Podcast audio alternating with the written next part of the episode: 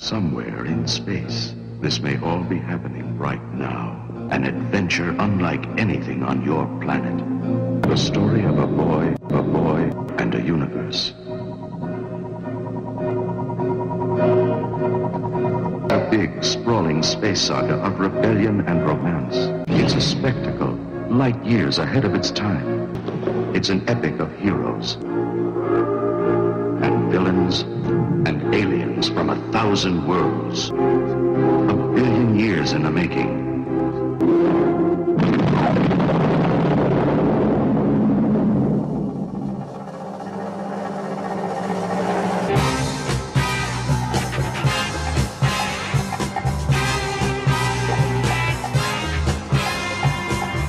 You have reached the event horizon of Starburst Radio, the greatest radio show in the universe. Every Wednesday, 9 p.m. until 11 p.m. Exclusive to Fab Radio International.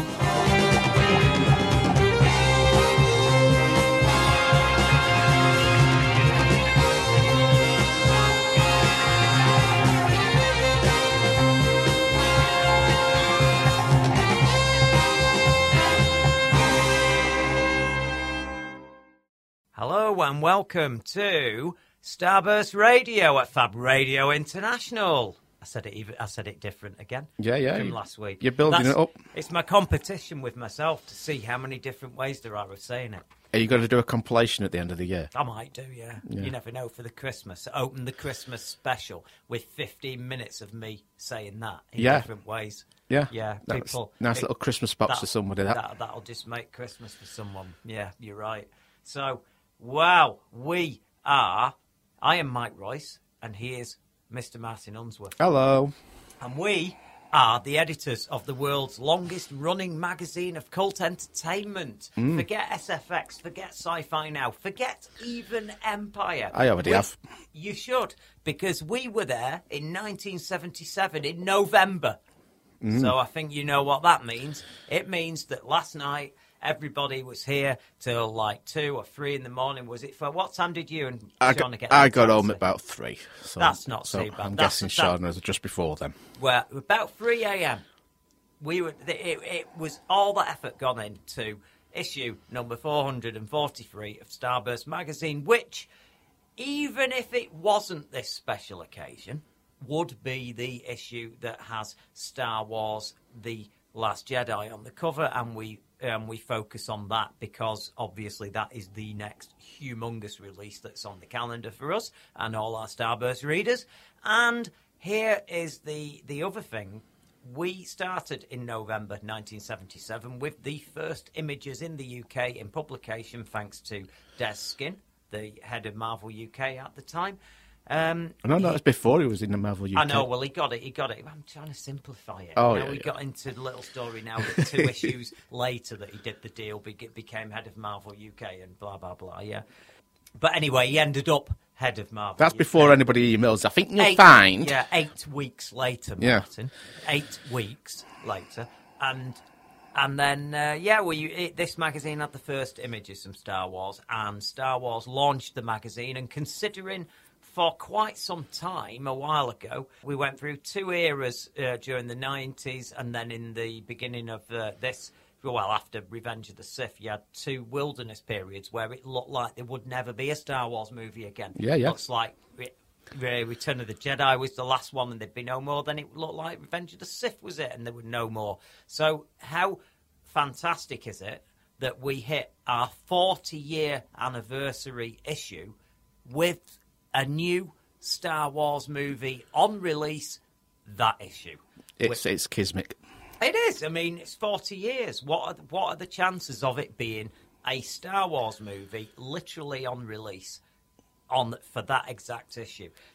We've got Star Wars on. We had Luke Skywalker on the cover when we started. Yep. We've got Luke Skywalker and Princess Leia as well, obviously, on the cover um, this time round. General Leia, No.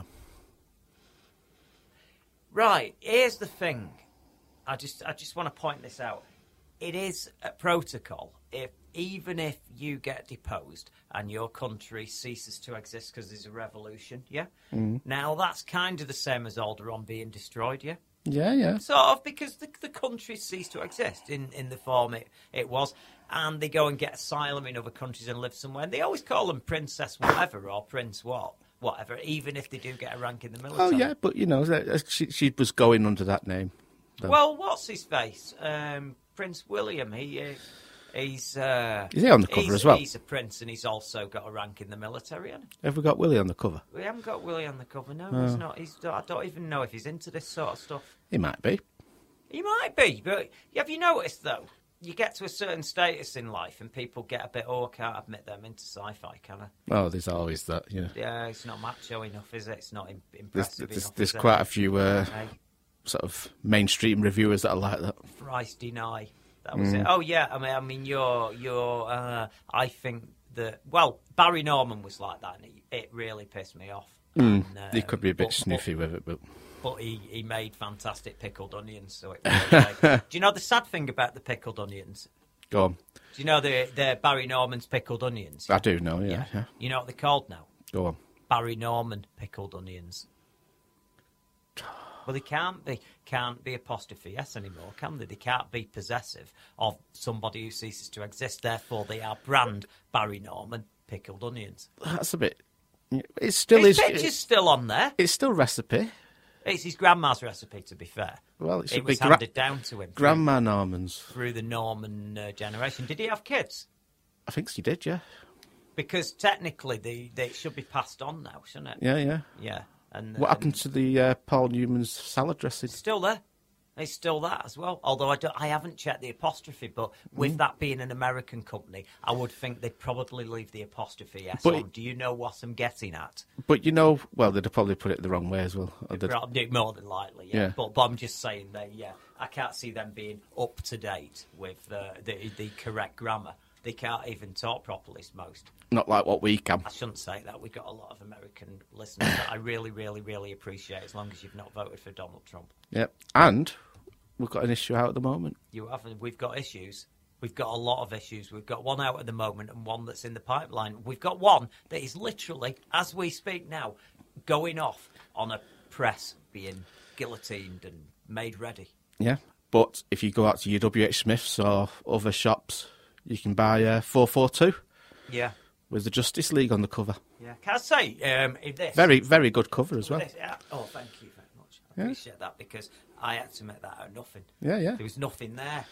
There was I think you should have put Superman on there. You'd have scooped everybody. Do you know what? The uh, a lot of people have been fooled by that. There, there was an image that got sent over with the the pack of stuff, and um, there was an image in it that it was of him in the black costume, and everybody thinks that's genuine. Mm. Yeah, yeah. everybody thinks that's from the film. It's not at all. It's, a bit, it's a bit like Japanese Spider-Man posters, isn't it? We'll get to that in a minute because Or the Chinese, aren't they, No, do you know what? I mean, I'm in an upfront mood about everything, and, and as you well know, with me uh, in the new one, we're about to talk about this, and I've sort of hijacked it a bit. But in the new issue, we go through the history of the magazine. And Oh, there's some some truths laid bare there. Listen, I, Mr. Mr. Polly, Mr. Andrew Pollard, our Mm. online editor, who, by the way, we will get to another thing in a minute because he's working his poor little socks off this week. And I, if you're listening, Polly, I can't thank you enough because not only do I at the last minute say, right, this piece that I've written is a steaming bag of crap. I have now tossed it into the electronic bin. And please, can you help me out by doing a series of interviews? And he interviewed me and Chris instead of me writing the story of what happened. He didn't read right. It just read like um, it just didn't come across at all how I wanted it to because it, it was It's much di- more. It, it came across as much more confident than the actual real story was because. th there was a lot of nerves involved in doing it all, and it didn't come across. It came across like, yeah, me and Chris, we just we went, yeah, give us this magazine, we'll sort it out. Not like that at all. So I got him to interview us, and not only that, just as soon as he's he's pieced all that together, we've put this huge piece together in the in the mag. The the bloody website is finally finished. Yep. After two years, it's finished. It's up. Can you put a little fanfare in there?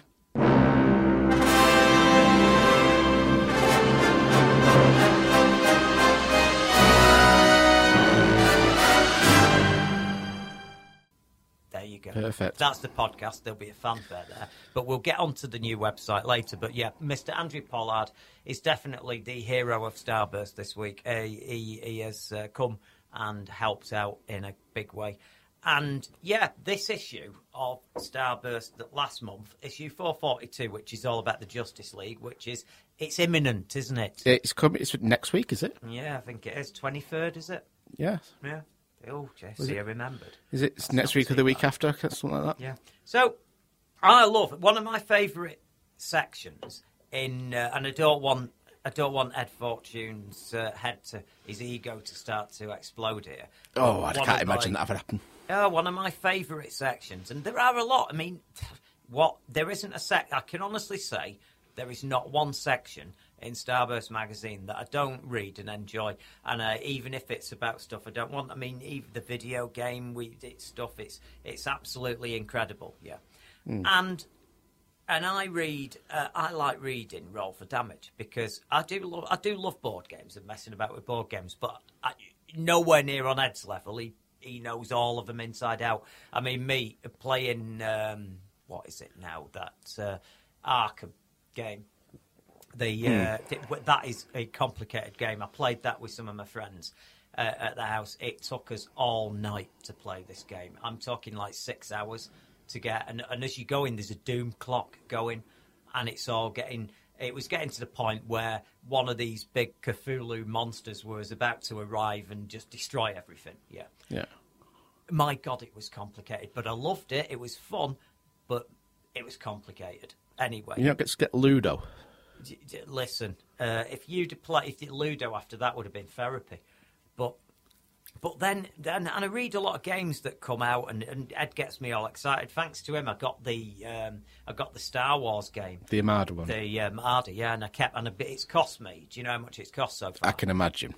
Three, nearly four hundred quid for a load of ga- because I keep getting the stuff because with it having a scale, it's dead impressive because it's all to scale. So you got your little Tie fighters there, tiny weeny little things on little stuff. Then you get your your um, you get your Imperial Star Destroyers and the Rebel ship, and they're really quite big. Then they brought out the massive ones. And these were like 40 odd quid, which is the price of a game. Yeah. And I'm getting it just to add to this thing. And I'm like, what are you doing? What are you doing? And I had this massive thing laid out on a table. And do you know what? I've played it once with my mate Brian. I played it once with Brian. And, Was you there going pew pew pew? yeah, he won, actually. Did really well. I'd like to say it was close, but he wasn't, actually. I think I was playing, he was Rebels and I was the Empire. And that of sounds thought, about oh, right. well, that's, I think, yeah, well, I thought that would give me the edge, you know. I Yeah. thought, but, uh, You've got to get the right strategy. didn't work. So uh, I've done it that once, and for a game that I played once, it's cost 400 quid, and some new stuff's coming out now. And you're still going to get it, ain't you? I don't know why I'm getting it. I'm not playing it. I'm not playing it, but I can't not have it. Because you've started. I've just got these little boxes full of Star Wars ships that are building up, and I'm not. I'm not playing. So Looks yeah. good, though. Oh, it looks great when you lay them out on it. You know, I bought this massive mat that was specially made for it. Oh, yeah. and it was and it lays out the entirety. You know, I got that craps table. Yeah. that's also a dining table, but it's at the wrong height for any chairs that you can get. so you have to sit side saddle uh, when you're eating your meal, and it's it's and everybody goes, "Why have you got this table for?" Yeah, but, you know. You've got it play you play craps on it a few times a year. You've got you can use it for board games and bloody silly stuff like that. But we can't eat off it anyway. So then I'm, I'm thinking, well, you know, I trust his judgment and board games and roll for damage in this issue is trying to get me excited about a game terraforming Mars. That that you've got to get the right mixture of minerals and waters and and um, air density and go- good God knows what else and temperatures and stuff like that. And I felt like, and and yet he's dead excited. Read read, read this. Oh, yeah, yeah, really yeah. excited about this game, and and he gets me like, oh yeah, this sounds great. That sounds great. If you didn't know what it was about, you'd just be reading it, going, this game sounds amazing, and then you go, oh God, wow. Come on. I mean, I don't know if Ed's listening, but man, man, oh man, I would like to see somebody playing this because I can't. How can this be exciting? I bet there's a whole group of people at the, uh, the UK Games Expo, but there's a massive room of people playing it. Yeah, I mean, what next? Um, you know, hydroponics. You know, Yeah, yeah. you've just got to get the right temperature to grow some weed. So Yeah. it's all on a board game. Yeah, you yeah. Know, what what, And what then, next? and then one of them comes in and busts them. Yeah. Blimey. I don't know. I'll tell you something else that though, and I'm not trying to go through all the issue, but in retrobytes, uh, a little bit, um, so it's getting to the point where if I, um, I don't uh, mention everybody's name after this, it looks like I'm playing favourites, doesn't it? But Yep. yeah, the, that game, Night Trap, that was out for the Sega CD, got mentioned in it, and it just gave me a blast from the past. It was one where you you basically being a bit of a peeping tom on all these women. And and I'm just wondering, do you think you? c- I don't think you could get that game Was it out now. was it released by the Weinstein Company? That's what I'm getting at. Yeah, Yeah. I think. I Was think, was that a Sean only one? yeah. Yeah. Do you know who he is? No, He's a big wrestler. I don't understand how that happened to me. They're all they're all big into wrestling because he knows Chris Jackson, who usually does the, the column, so they alternate now. Oh no, no, I got it. Yeah, but But I um, mean, but yeah, he's a he's a massive wrestler on the uh, the, the uh, British scene. see, that's cool, isn't it? Yeah. See, that's that's very cool, isn't it? So yeah, so it's still out there, and it's issue 442, and you can find out all about what is it again? Terraforming planets. Terraforming Mars. Terraforming. Oh, sorry, Mars. Yeah. Yeah, yeah. Because you don't really need to want- terraform here, do you? The other planets will come as a as an add-on. Add-on. That's an add-on. Can you, bet you're right. You know. What do you reckon? Yeah, yeah. Terraforming Uranus. It's going to happen. It's not even funny that gag, is it? No matter course whenever, it when anybody ever says it, it isn't really. It is. If you say something and laugh after, it makes it funny, doesn't it? It's one of them things that I would never grow bored of laughing at It's, uh, when did you start laughing at Uranus? When I saw it in the mirror. No, when it. When, I mean, when somebody mentioned the planet. Well, because- there was a time when you'll have mentioned the planet, and it's not that gag; it's just the planet because you're young and you've not well, been exposed to all when this we darkness were, in your when life. we were young, they used to call it Uranus. Oh yeah, that's right. So you reckon that comedians have hijacked it No, I, it? I reckon the uh, the proper scientists have gone. Well, I think you'll find it's actually pronounced like this. Uranus. Yeah, it's like when they changed uh, Brontosaurus, But you because they don't exist anymore. It, they've got a proper name now. What do you mean they don't exist anymore? That the, what we used to know as Brontosaurus was that was off. That's childish. We don't call them that. Another one, yeah, another one. There was another di- dinosaur that looks a bit like the Brontosaurus. Brontosaurus, Brontosaurus, long neck. Yeah, yeah. Thing. yeah, yeah, yeah. Um, di- di- there were two ways of saying this, and I don't know which is right. Is it the Diplodocus? Yes, Diplodocus or Diplodocus. That's it. Yeah. Well, which one's right? Is it a Diplodocus or a Diplodocus? this is the big uh, thing. And E- why does it look like a Brontosaurus How- that doesn't exist anymore? I was going to say email in and which way do you pronounce it, but it's going to be spelt the same anyway. You can't. I'm just going to say, how are you going to do that? They'll have to do that phonetically, won't they? They'll have to do it. Is it phonetically. scone or scone? Oh, they'll have, they'll have to do it phonetically. That's no good, is Yeah. it? So Bullshit. What's the email address?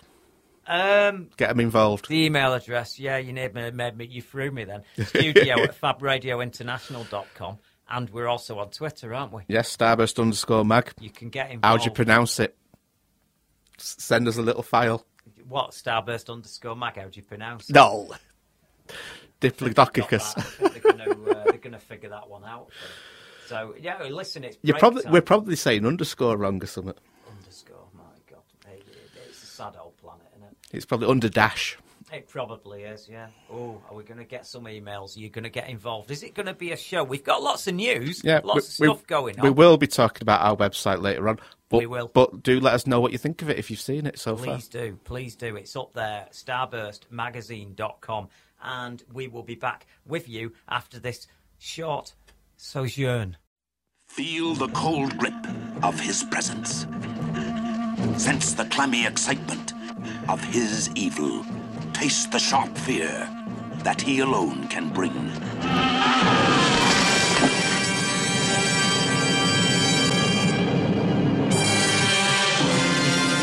Dracula's blood.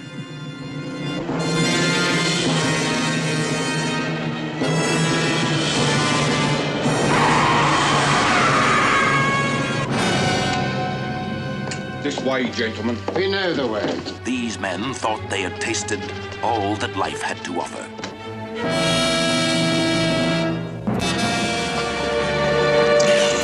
Ready when you are, gentlemen. Would you be willing to sell your souls to the devil? If one thought that one's experience might be extended. It would be extended to infinity. There's someone there. Dracula is back to choose his human victims. Alice. Who are you? How do you know my name? Dracula is back to select his companions in darkness, who must die that he may live. If you shock easily, stay away. She's neither dead nor alive. Lucy! Lucy! Lucy! Paxton! Paxton, listen to me! The mark's on her neck. She's a vampire! Prepare yourself. Every nerve, every muscle. No. Prepare yourself for the greatest shock of all.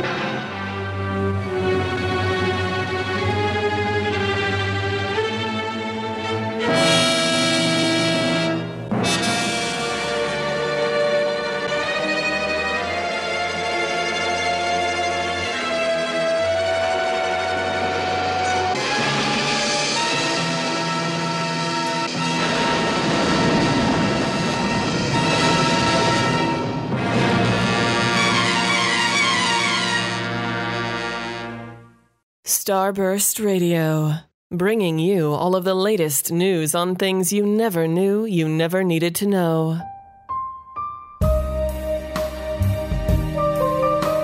I listen to FabRadioInternational.com.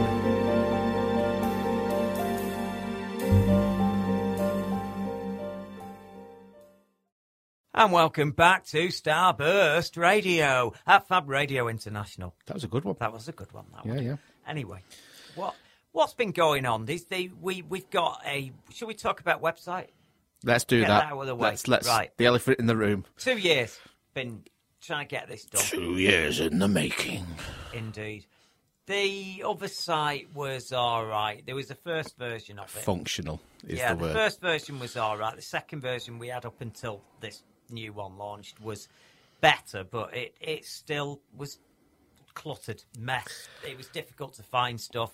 The SEO on it was poor. Well, the, the the big thing was it was not mobile friendly. yeah, it was very, very um, unwieldy on the mobile. You you had to pinch and zoom, and and some of the menus didn't work on different phones and all the rest. Right, this one it is one of the best mobile websites I've ever come across. So you want to read any news, anything, it's all free. Just go on there, use it. If you want to buy the magazine or subscribe, be my guest, Yep. please. That that works really well. The store, everything's dead dead good on it. Now there may be one or two glitches during the first week. It, it's it's still bedding in, and we Yeah. we're aware that some of the the resolution on the images isn't very good. That's because it's been ported over from the old website. Correct, and we are working round the clock to replace any of that stuff and alter it. In about two two weeks' time, you won't ever know there was ever a time we didn't have this site. It'll be that seamless. Everything will be perfect, and all the podcasts at the moment that are going up are a bit late. They're all going to start coming online over the next uh, three or four days, and we are working really hard to make sure it's all fixed. Yep. But it looks really good. We've It- got top men on it. yeah, we have indeed. We have. I don't know where we got them from, but we've got Yeah. It's uh, it's good. So yeah, we've been promising it for a while, and then yeah, it was pretty good because yesterday, literally same time, we went to print on that issue that's been hanging over our heads for a while. Because since I took over, I I was always I think the first print edition um, with with me's three seven four done like nearly is it seventy issues now God, it's, it's a lot. Something like that, seventy issues. Yeah, it is seventy issues. And the um, and what it is, we I thought straight away that I had that thing over my head, like, oh, issue four hundred. Oh, that's a big pressure. Got to do something special for that. And then the minute issue four hundred went to print, I was oh. 40th anniversary one that oh we've got to do something special and now I feel quite a sense of relief Yeah. Oh, 50th. Well the 500 will come before that True. and that's a way off yet. That's a long way off. I won't be here then. You I won't. don't think. I don't. I don't know. It depends, doesn't it? Uh, but I'm just saying it's more likely it wouldn't be because it's the amount of time that it, it is off. You're now, saying you're gonna be it's dead? years away. I mean, yeah. Well, we, we're one of the two. Uh, you know. I'm not hell. wishing you dead, way. No, with the lifestyle, I'm trying to get a, a bit healthier, you know, since I got back from Vegas. But you know, we had. Uh, Yeah, you're down to one bottle of vodka a I day. certainly am, yeah. Bonfire night was good. I was restrained, but uh, nobody else was, but I was. And we had good fireworks. It was good. Yeah, I was a bit gutted I had to miss that, but No. someone's got to put this magazine together. Correct. I, I, I got that. It was um, it was a weird weird firework called the Clone Wars. It was two parts to it, so you set one part, and it was it sort of in competition with itself. It's a bit weird. So it's really the game that- I, really I suppose it was like a, a, jewel. Yeah, like that. Yeah, brilliant. Mm. Quite a great idea. But yeah, they, they've stopped the one that I used. My favourite firework was one called the Commandos, and it shot them up. And you remember that? You've seen that one, Yeah, yeah. And the little parachutes came out and drifted down with little bits of phosphorus. So it looked dead magical, didn't it? And it was that magical that the wind blew them all into uh, the roofs and the guttering of nearby houses. And then the following day, you could see them all unblocking them. Yes. And they're finding little parachutes and not having a clue what's going on. Was it last year you had them ones that had superheroes on top? Oh, they were great. Weren't Yeah. They? they were big rockets with that were superhero heads. So the You know, big they- plastic thing at the end. Yeah, little they like Sort of like plastic. Knock somebody out if they were landed on them. Oh, d- there's been a lot of blowback over the last couple of years. Hey, I'm not interested in your private life. Hey, no, yeah, I used to magically think that rockets went up and exploded, and that was the end of it. Yeah, yeah, you don't think of that, do you? No, I don't. And then uh, the some of them started pelting the cars that were Mm. parked up last year, and I realised, oh right, What goes where- up? That's where they go. It, do, it doesn't just disintegrate that bit of wood. No, that's it. Do you know we can't let uh, them lanterns off anymore in Manchester? No, that's quite right too. The rubbish. What do you mean? They're not rubbish at all. They're They- brilliant. Then. The rubbish. Oh come on! What is up with you? What what's rubbish about them? They float up. They look like UFOs. They're brilliant. Then You get people all excited saying, "Oh, I've seen a UFO." they did well. well no oh, one, I've seen a plane on fire. No one knew what they were, and the first year they were used, what six, seven years ago, they uh, there were loads and loads of UFO UFOs reported over Ashton-under-Lyne. And this Mm. was near Christmas, near New Year's Eve, and then it turned out it was them. Yeah. I But don't see- make no no uh, correlation between the IQ of people from Ashton-under-Lyne and them them believing that they were UFOs. Yeah, but you shouldn't have gone and letting them off over there. I wish it was me. But- I'd, I'd do something else to fool them. I do recall you the story, which we won't go into, obviously details, but the uh, the one about you and Brian with the, uh, the cemetery. Oh yeah. Has been told on this show Yeah, numerous well, times, so we, won't- won't go into it again. I won't go into it other than to say I don't know where he. He's probably still got some. He's probably still got some. They're like little. They're like chef's hats, Mm. and like the other ones slowly float up and, and go out. And these chef hats, they they sort of you stood with them for ages, yeah, and then all of a sudden they decide we're going, and it goes up quick. Then it sort of has a bit of Well, a rest. I, I guess in the the bigger they are, Yeah. the, the more the air takes to, to Oh get yeah, them up. and so. this is a really tall. It's a massive, giant chef's hat, and it sort of uh, goes up, and then it'll come hover back down, and then you're just praying that it doesn't catch something and catch a tree on fire or get a grave or something, you know. and you, um, and and that's the thing. You know, I I can only hope because uh, he didn't have any. He was he was round for the fireworks on Saturday, and he didn't have any. So I'm hoping he's run out. Right. And I don't. I think it's harder to get them now. But, But it's see, just one of them. It's crazy because you're quite near the airport. Oh, it's not just near the airport. There's all sorts of stuff. They, when the, the chefs ones, because you know they do that thing where they come sort of back down again before they zoom off properly. Mm. They uh, we're right next to railway tracks. Oh, I mean, it, yes, it is incredible. We've not caused some problems over the years. But- yeah. Oh, you've never been caught for them. yeah. So I've got I've got a bit of news. Yeah, That's, there's, a, there's a um, little bit. Oh, this is this is it's big news. This, uh it's a, I'm going to sort of mix it all in all at once because Walking Dead. There seem to be a little bit of dis. I, I, let's say discord. Discord. I saw Mr. Chris Hayes uh, on Twitter and and I called him out about it, and I can't remember what he said uh, at the weekend. I just said, "What was all this about?" And he said, "Oh, it's over," and it was. It just came up on Twitter. TWD RIP. So I'm looking at it, and then all of a sudden, and I, I went online and I'm going like, um, uh, Walking Dead, uh, actor deceased, actor whatever. I just Yeah. thought someone might have died on it or Yeah, yeah. And no, he, he just thinks it's over. It's finished. It's rubber. He's just lost the plot. It's jump, jump the shark and a zombie shark at that. Yeah. It's done the, the full she shark, No, I don't. thing. I don't know if he's seen the third one. And Have you seen rephrased. this week's yet? I haven't seen this Right, week's. Seen the second one, uh, which caused, which prompted him to have this uh, meltdown, and I've also read what everybody else has sort of been saying, and and there's been a lot of bad reaction to it, and but the the other problem is, yeah, the ratings are, are in free fall for the I mean, show. I mean that's the main problem for the show. Yeah. I think as It it is a problem, yeah. as it is for for narrative and things like that. I think this has been okay. Well, I've got and I've got my opinion on it that that maybe give a bit of light on it. I'm not saying I'm right. I'm just looking at it from filmmaking perspective and how you go about doing the sort of narrative that's going on in The Walking Dead right now.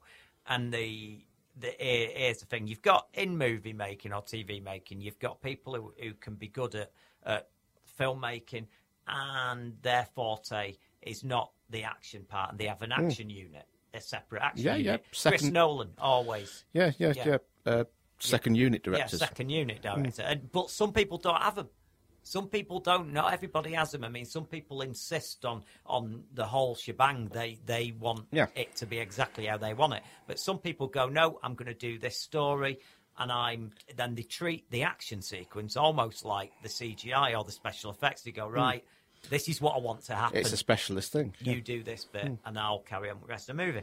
Right. Well, you see, there's a difference between normal filmmaking, action sequences, and then you've got the other, which is war movies. Now, war movies are not like action sequences Hmm. because action sequences, it's dead simple. The there is a a situation. It could be a guy jumping on top of the roof of a car and then going down the road with him on top, and then the car flipping over, and then some there's a gunfight and whatever. Very easy to storyboard it. It's all gone. War movies are different. They've always they've always been different. And what you've got with The Walking Dead now, th- this is the uh, the the comic book saga called All Out War. Yeah. And All Out War was at the end of this build up with the Saviours. There were about 20 odd issues where they, it all built up, and you had Negan and you had all, all the Saviours, and the, the Glenn ended up dead. And they then finally they managed to get the mojo back, get organised, and then, then where the last season ended was literally the issue before All Out War. All Out War was oh, it was a massive story arc in the comic. It went from issue 115 to 126. Mm. And also, for the first time in the history of the comic, it, just for this storyline, it went bi weekly. Yeah, Right. which is something like Wonder Woman and the Superman and action comics do in DC, Yeah, but yeah. only because they've got huge, you know, uh, Amazing Spider-Man's bi-weekly, and they, uh, they, I mean, that's a lot of comic book that for one story Yeah. but it is just literally a bunch. It's a war between the two. Bunch of skirmishes, a few victories here, a few losses there. Then finally, you get the big battle at the end, and then you get the the face off, obviously between Negan, and Rick. I'm not Yeah, yeah. spoiling anything there, you because know we that's don't know. happen. Well, we don't know that they will do that. It could be anything. I Rick might die halfway through it. They're gonna you know. they're gonna edge it out as long as they can. But, Yeah, yeah, yeah. But so but a lot of this happens at the same time, and they're just showing it sort of non-sequentially. Yeah, yeah, yeah, yeah. So, so here's the problem that's missing from it, and I've seen a lot of war movies, and I've read a lot of books, and I've, I've looked into how a lot of them were made. One of the most famous one, A Bridge Too Far. Mhm. I could go on and on and on. There's just tons of them. Kelly's Heroes. There's, there's, you know, there's endless, endless one of them. They've all got one sequence that's not happened with this. And the problem is, this everybody's complaining about different things, but reading between the lines, what everybody seems to be moaning about oh, is a bit boring. I don't know what's going on. I don't know who's who. I don't know whatever. Yeah, it, they. It appears to be a very disjointed bunch of gunfights all going on at the Yeah, same yeah. time. Yeah, right.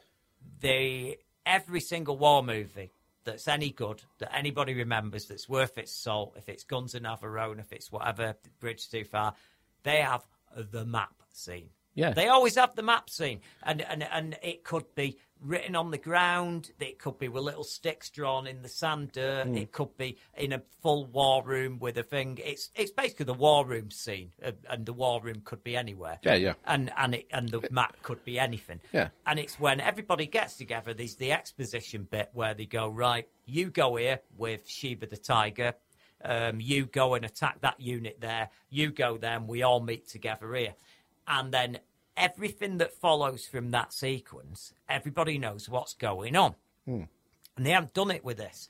And it's it's like filmmaking 101. And I don't understand why they haven't done that. But that would solve a lot of what everybody's I think it's because about. people are used to that. Is why they get maybe that's where they're getting confused. Yeah, well, well, well, they might But- be used to it because it works. it does, but I've Works. been enjoying it the way it is, Well, and I can figure out what's going I on. I can figure out what's going on, but I also do understand why people don't know what's going on. I mean, the there's a few sequences it jumps quickly that back and forth. That I'll give you one one example. The, that little gunfight where I don't remember his bloody name now. The boring one who's gay. Yeah, Yeah, the bore and it's she's not boring because he's gay. He's, he's he's the least interesting gay guy I've ever seen in my life. This guy, he's got no no nothing to his personality. He's the the a um It they've- wa- they've- that other than him being gay, there's nothing about his personality that distinguishes him from anybody. He's so boring, isn't he? it was just J- Joe. Anybody, wasn't he? So- Yeah, he was. He's just a piss boring character. And you had that gunfight with him.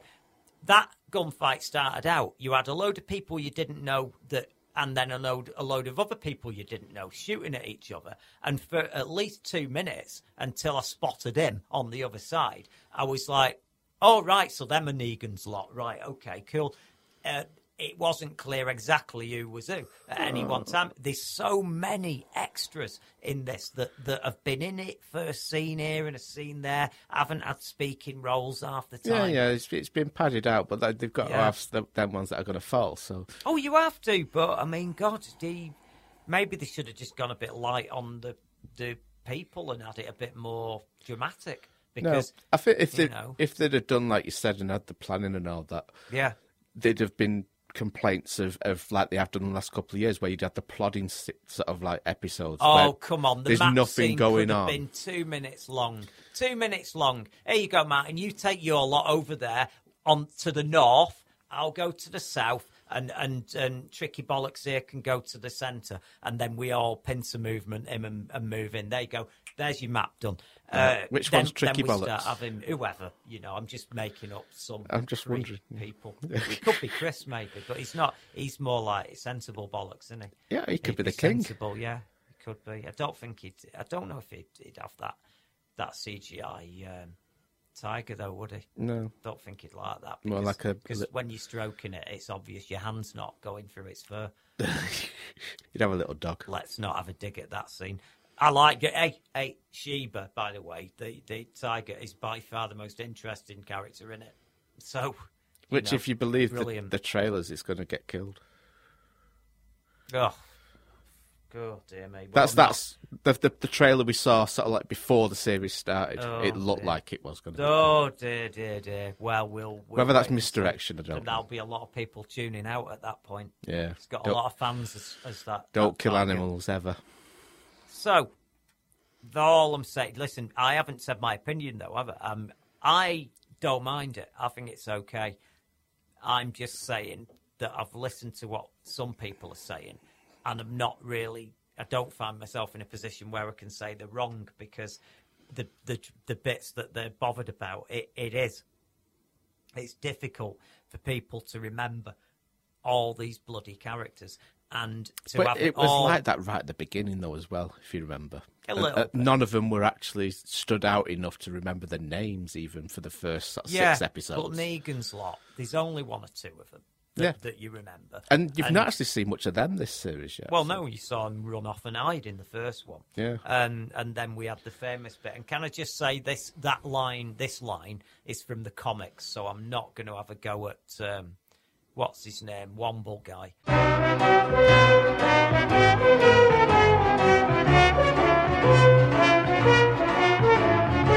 it's um, it's the I hope you got your shitting pants on Yeah. because you're gonna be shitting.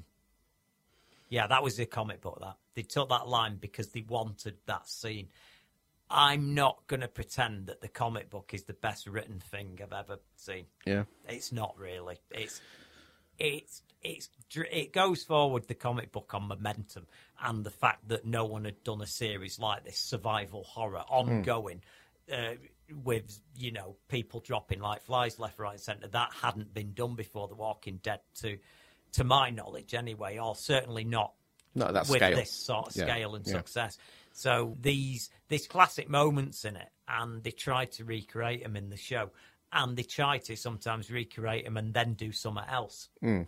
You know, and there you go. So I haven't seen the next one, so I'm going to watch it. But at the moment, we are dealing with a situation where season eight has got um, since it hit its heyday around about the season four part. You know, even as far into um, the beginning of last season. I mean, so season five was the pinnacle Yeah. when it ended with the cliffhanger and stuff. So Yeah.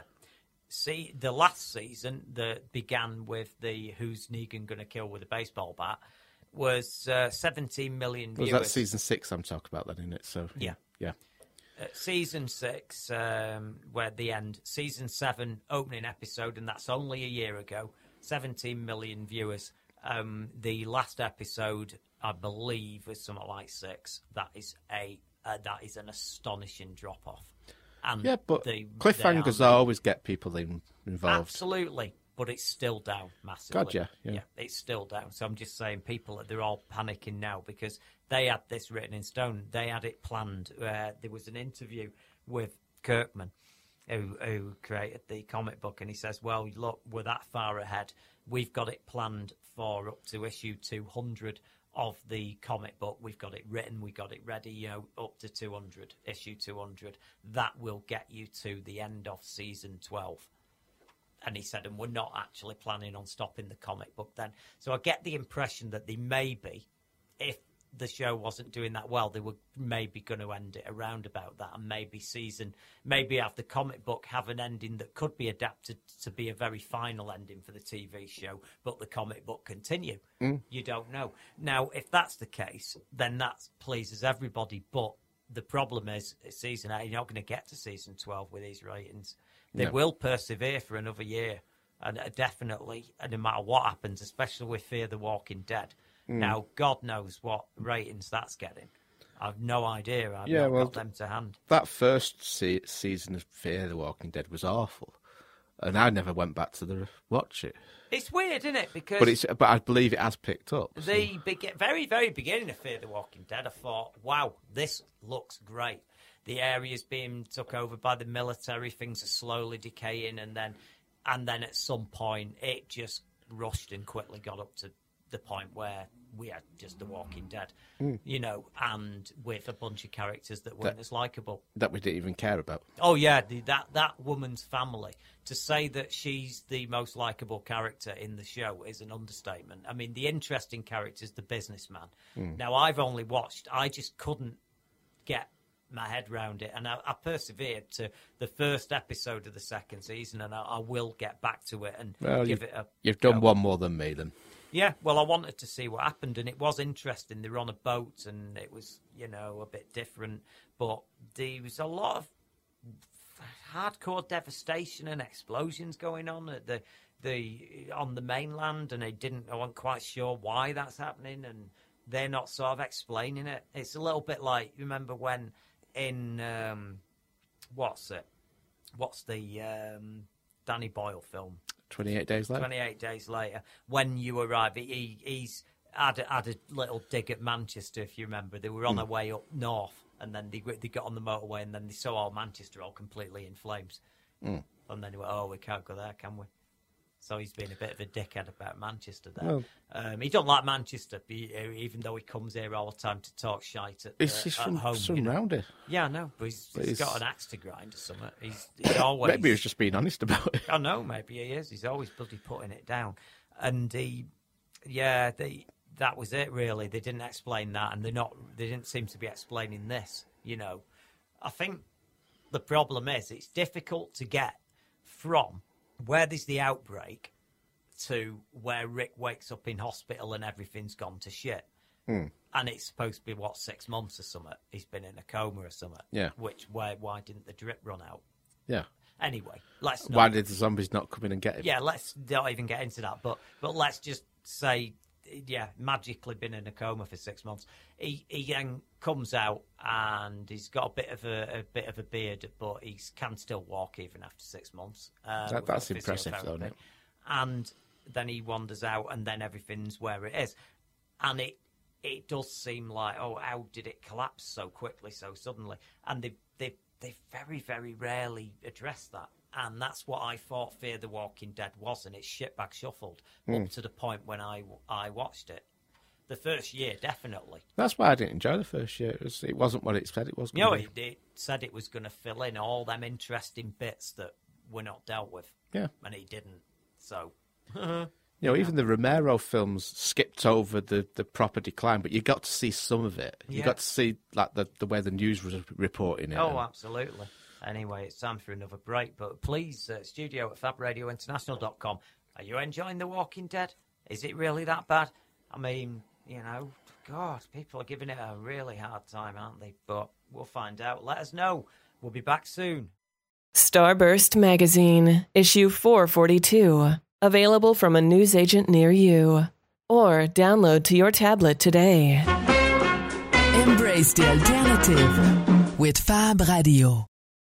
And welcome back to Starburst Radio at Fab Radio International. Hey, what else we got? We got an email. Have we got an email? We got a tweet earlier as well. So Go on, let's do the tweet. and the tweety first. It's Mr. Ed Fortune, the wonderful Oh, Ed Fortune. Yes. After he was blowing his trumpet earlier, Hey, I wasn't But- doing anything that rude. but you know, whatever you do in your own times, your own business, guys. So, uh, the best thing about the Walking Dead comic is it made horror comics a thing again. It did. It did. Because we hadn't had. I mean, do you remember? There were there was a period where they were huge, and I mean absolutely monstrous. If you remember, just Pardon the pun, yeah. Oh yeah, they were. They were absolutely unbelievable. I mean, the the EC days. Yeah, yeah, the, from the, the late fifties Oh and my six. god. And Yeah. up until they had the uh, Yeah. the big sort of moral panic for it, Oh yeah. Well, and it that sort was. of outlawed them. Remember um, Wertham's book, The Seduction of the Innocent? Yeah, yeah. That caused all the. They had to bring in the comics code then, and that was what. Uh, that's what caused all that, and they were huge. And then Marvel sort of did. They did the best to bring in the monsters in a sort of PG way with Tomb of Dracula, Super Dracula, the Frankenstein monster one, yeah, uh, um, Werewolf by Night, absolutely, yeah. and all them. And, even uh, up to like Swamp Thing and things. yeah, the name of the guy who turned into a werewolf in Werewolf by Night was uh, Jack Russell. brilliant. An interesting That's one. That, brilliant.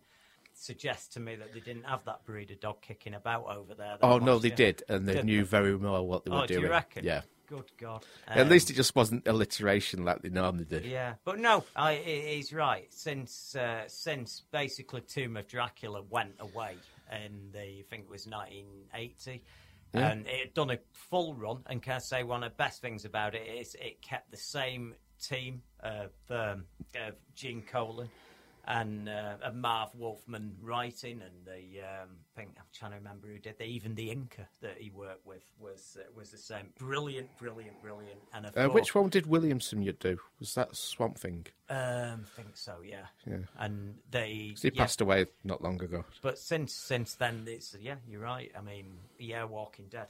It did. It did a lot for comics. I mean, like I say, it's the first one where it's survival horror, and and I've got to say there was some gruesome. Gru- there's been some gruesome deaths in the comic. Never mind what you're seeing on Yeah, yeah. screen because you know they they're being there. But but what gets me, this is the bit that still gets me about The Walking Dead. It's on AMC.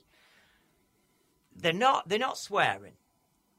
They get, so they've had to tone Negan down. Apparently, uh, am I right? If you get the Blu-ray set of of the last couple of seasons, that the Negan scenes in it, he's coming out with what he would come out with in the comic book. All the I, I, I can yeah. imagine so. I haven't seen them myself. I know they did the one with um, with the death scene. a, a yeah. couple of seasons before that. Hi. You're Rick, right? I'm Negan. And I do not appreciate you killing my men. Also, when I sent my people to kill your people for killing my people, you killed more of my people. Not cool. Not fucking cool. You have no fucking idea how not fucking cool that shit is. But I think you're gonna be up to speed here shortly.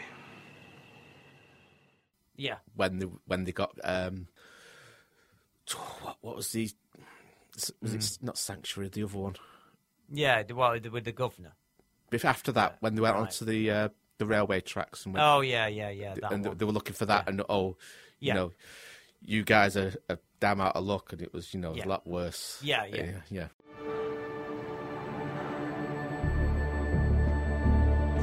They're gonna feel pretty stupid when they find out. Find out what?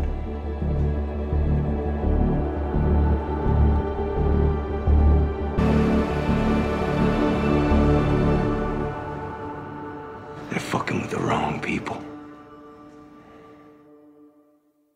Yeah, well, the uh, what gets me is I have seen we've seen every manner of death and dismemberment and disembowelment and and every, every everything. There's nothing we've not seen. We've seen faces ripped off. We've seen Mm. zombie kids with their entrails all over the place, and they can't do. That's an just F-bomb. Manchester at weekend. Yeah, I know. Yeah, and they can't do an f bomb. They can't do an f bomb, and I find that bizarre. I Yet find Star Trek can. yeah, oh, don't get me started Yeah. on that. Well, I'm about to get started on that because we got an email Mm. off Clarky. They say, My review the shiny, optimistic future Star Trek portended for humanity is replaced with a dark and grungy vision as the venerable franchise returned to the small screen. In my case, a new shiny 60 inch one. Good on you. Yeah. In Star Trek Discovery, the tone. Bragging as well. Yeah, the tone is almost as murky as the shadows pooled in the vast crevice foreheads of the redesigned Klingon villains. They're not Klingons to me, then. Uh, they're cranulated new look suggesting a party pack of Mars bars squished into the pavement and left to fester overnight. Give me the Orville anytime, Dave. See, well, here's a funny thing I've heard about. I saw the first episode of Orville. And I was like, oh, I'm not sure about this. The jokes weren't landing. It wasn't a comedy, it wasn't a drama. But I've heard it settles down after a few episodes and it's a lot better. So I am going to catch up on the Orville and see what it's like. I am an absolute, oh, God. To say I'm confused about Star Trek Discovery is an understatement. Look, I know it had to move on. And I know that there was something that needed to be done with it. I don't think that just sticking in f bombs to uh, sex it up a bit and make it more that was is- so out of the place. It just and the fact the fact the person who said it wasn't the sort of person you'd say No, you'd expect that jar- to happen. It's jarring. It's jarring, and you've. This is it. You wanted to do this. You should have done it as a reboot. Uh, there you go. You should have done it as a reboot, or if you really, really were so desperate for it to, it to be in the same universe, it needed with this look, this aesthetic, and the the way you're going after things. It should have took place after Star Trek: The Next Generation. Yeah, It should have took place. then they 10 could have had after the holograms and no one would have been moaning. would have made sense. It would have made sense that there were new uniforms. It would have made sense that the tech is is ultra high tech. This you wouldn't have to shoe on some Yeah. stupid excuse. in. I, ju- I just don't think it's Star Trek. Um, it doesn't feel like Star Trek. Even last episode where they had a time loop, a classic Star Trek trope, a, tr- a time loop that was going back on itself, Groundhog Day.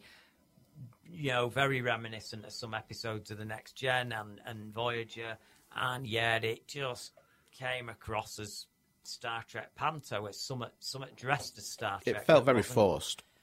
Yeah. I mean, I'm not a massive Trekkie. I'm just, I, I, I can dip in and out, but I have been watching this just to sort of, so, so I can say show. something about it. But that's the sort of episode that would shine and stand out in the original shows, all of them. And in that one, it, it seemed a bit clunky.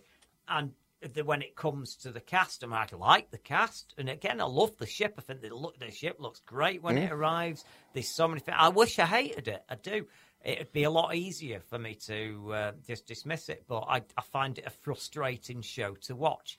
It's Star Trek for people who aren't fans of Star Trek. Oh, well, that's It's what they were going for, to Yeah, be it's honest. Star Trek for casual watchers of Star Trek who who've watched the odd episode, who've watched bits of it. It didn't really click with them. And that's probably why I don't mind it. Well, I'm, I'm not 100% on board, Yeah, but, I, I'm not appalled by it or anything. Is it really fair for people who have spent all this time Absolutely watching not. it and devoting all this? Absolutely not. I Yeah. totally agree with that. I, I think it's very unfair that they they are treated to something that is so dismissive of every aspect of the show, and this whole uh, sexing it up and going post Roddenberry Mm. and and uh, not well, yeah, but it's taking place in the same time as as his. Just because they're on this covert little mission doesn't mean that their principles would go out the window. Absolutely. And, And it um, does seem to be that way. and and that's it. It's not. It's just not the Star Trek I remember. And and again, those villains. If you'd have just had them as a new race of villains, I would have said, "Oh, the new villains are a bit boring." But I wouldn't be outraged because you've ruined, you've ruined a classic set of villains there Yeah. because you can't watch. You cannot watch this show with the other shows. You, couldn't do them in the order they're meant to be. No, you can't. You can't watch this. You can't sit and go right. I'm going to start watching all the eight series of Star Trek, and then I'll watch them um, in the right order. You know, whatever. You you you can't watch this with the other shows. It's got to be just treated as on its own. So if it has to be treated on its own, what's the point? And what was the Mm. point of linking it so much? Every single episode bends in on itself, trying to do it. Harry Mudd, but it's not the Harry Mudd that we know. It, the character. It's not that he doesn't look like him. He doesn't act like him. And it's He's got also- nothing in common whatsoever He's, with, with that he's in a different time scale, and he's a lot, you know, He's, he's, he's, he's not as young as he should younger. be. No, he's not as young as he should be. But let's ignore that. The the Harry Mudd of the two of the two appearances in Star Trek, the original series, was, and it is the weird thing. They're going to the point where they're picking a really obscure character from that series, Mm. yeah, and then putting him on. So why why bother? That's, and that's fan why bother? Why that- not have somebody else? That's a fan pleasing else? thing, but the ball's in it up. Yeah, the fan, the fan pleasing the fans that are not liking the show because it's too unlike the other shows that they did like. And I don't mean not modern. You could have modernised, no problem, but you can't. You can't just completely change characters and places and races, Hmm. and then expect people to be watching it. Now, the the thing, yeah, the Harry Mudd thing. He was very much a Del Boy character yeah. in the in the original. He was a comical heart of gold, but what a what a silly guy. This is A buffoon. this is a murdering asshole. Yeah. This, this Vengeful. Harry Mudd, who you could never see growing into the other guy. So Hmm. it's a fail fail on a lot of levels for me, and it's it's a damn shame because the thing looks great.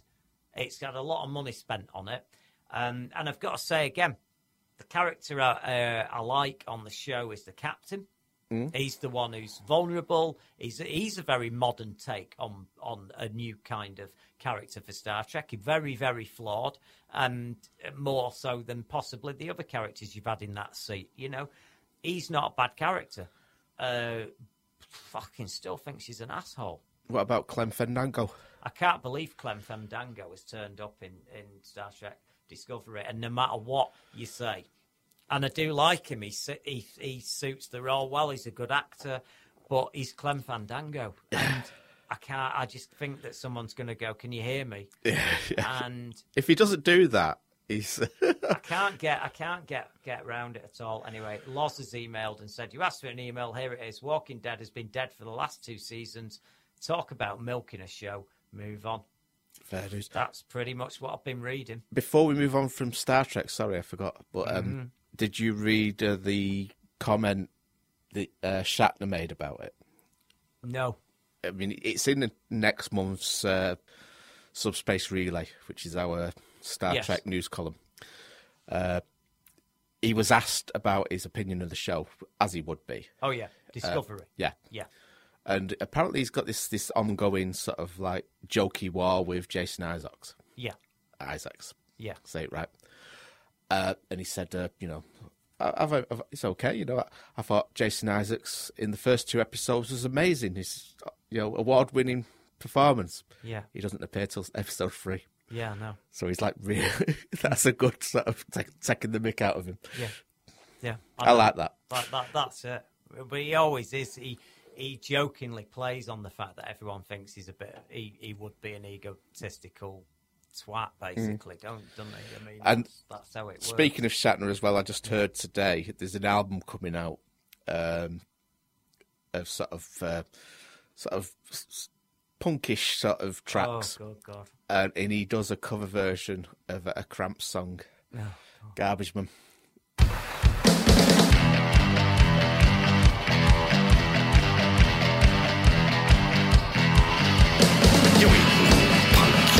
Punk. You wanna talk about the real junk? If I ever said I'd be bad, cause I'm the garbage man. and it's very good. Well, I We'll have to try and get that for the show. We had a uh, we had a weird man, malfunctioning jukebox. One of the first MP3. It was a dedicated jukebox. It was years and years ago, before people even had the iPods, and Fab hadn't been open that long. We went over to MP3s, and we had what's almost a haunted.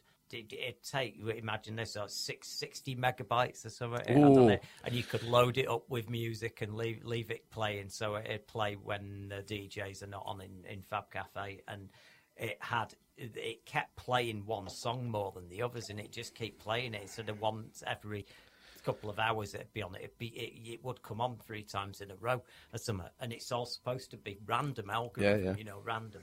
And it was Common People by William Shatner. Yeah Brilliant. and we then formatted the drive and put the music back on again without that on, and it still played it. And we had to just throw it away because we couldn't. He, he, he, he, I don't know, poltergeist it. Yeah. Weird. Brilliant. Jeff Runciman's emailing and he's saying, uh, Mike, what classic TV series or film would you like to see remade? Oh, it's a tricky one, that isn't it? I don't mean, don't remake anything. Have something new. it depends, doesn't it? I mean, some sometimes you get a remake and it gets the balance absolutely spot on, and sometimes not.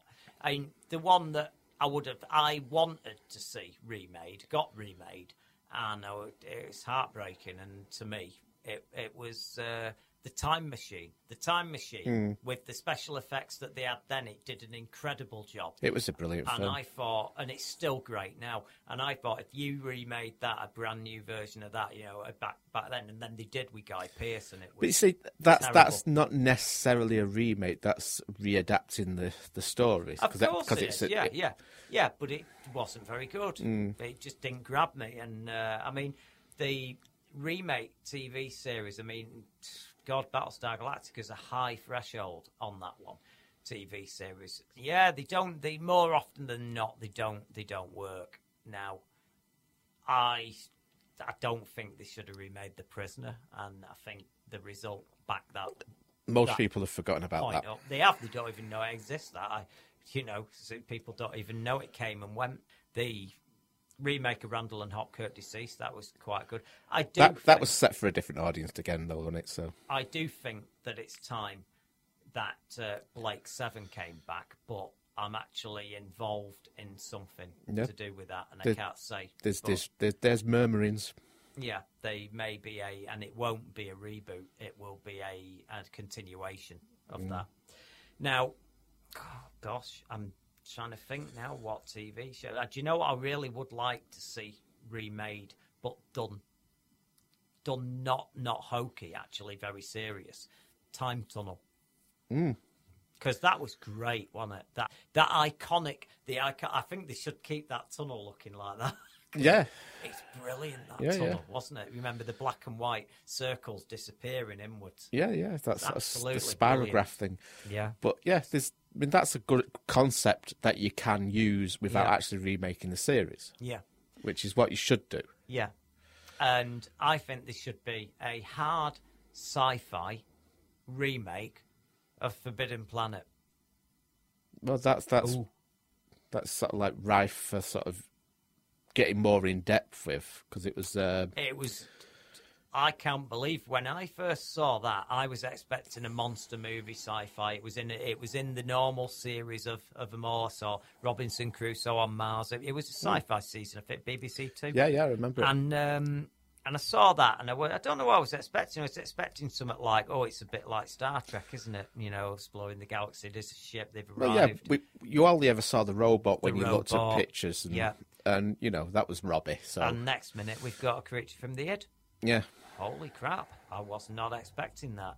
It's a lot more intelligent than you think it is. It is. It it um, it's brilliant. And then you realise, holy crap! Leslie Nielsen actually was a leading man, young guy at once. and do you know what it was based on? It- oh, what's it? Uh, Tempest, wasn't it? Very much so. Yeah, yes. Yeah, yeah, yeah. It took me a while to remember it as well, so don't worry. Oh yeah, I was going to say. I was letting you talk while I was remembering it. Good job I didn't say a fellow, isn't it? Um, no, the it's a cracking film, and if anybody's not seen it, it, it there was a Blu-ray out not so long ago with some extras on it. It's absolutely beautiful. I think that. it's an HMV exclusive that as well. Is it right? I got a It- copy. I got a copy of that. Sent me. Yeah. Sent over here. Yeah, yeah, yeah. it's lovely.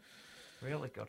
So yeah, we got we got that. So I think that Time Tunnel and Forbidden Planet hard sci-fi version though. I, I you could go the other way and make it into something Hokey, like yeah. well like Lost in Space or something, you know. Yeah. But we have got a new series of Lost in Space coming, haven't we? Yeah, that's going to be good, isn't it? Well, you know, it, I didn't mind that movie version in '98 that everybody hates for some reason. I yeah, quite- that, that didn't work for me. No. Do you know the original's actually being screened on Horror Channel?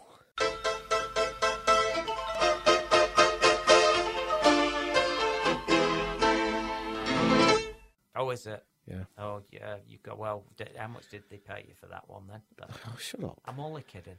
Anyway, no, I love the Horror Channel. I do. Mm. I They, do. They've been showing it, and it's it's brilliant. Oh, God. Right from the black and white days. Yeah, well, I love them. Do you remember John Williams did the theme tune for what is it, season three onwards? Mm. Yeah, took over and went and uh, did a version of it. But that's not the one that everyone remembers. No, no. No, I know. That was when it went colour, wasn't it? Yeah. It was completely mental, that show. Later on.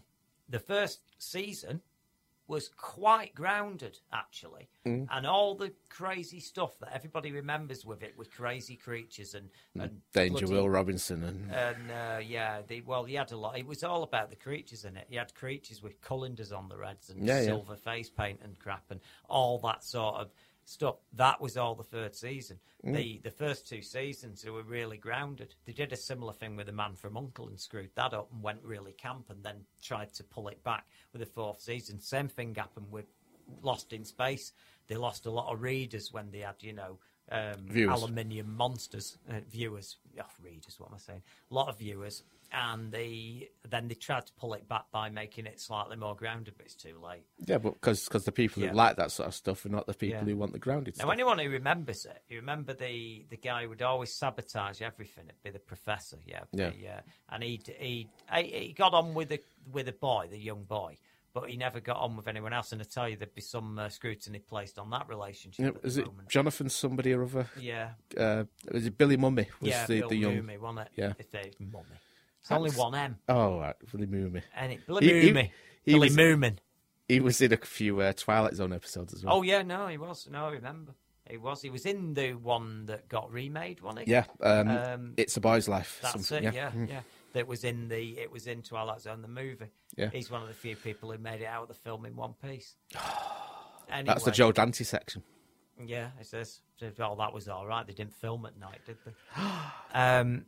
Anyway, the I shouldn't have said that, should I? And the too soon, always too soon. Yeah.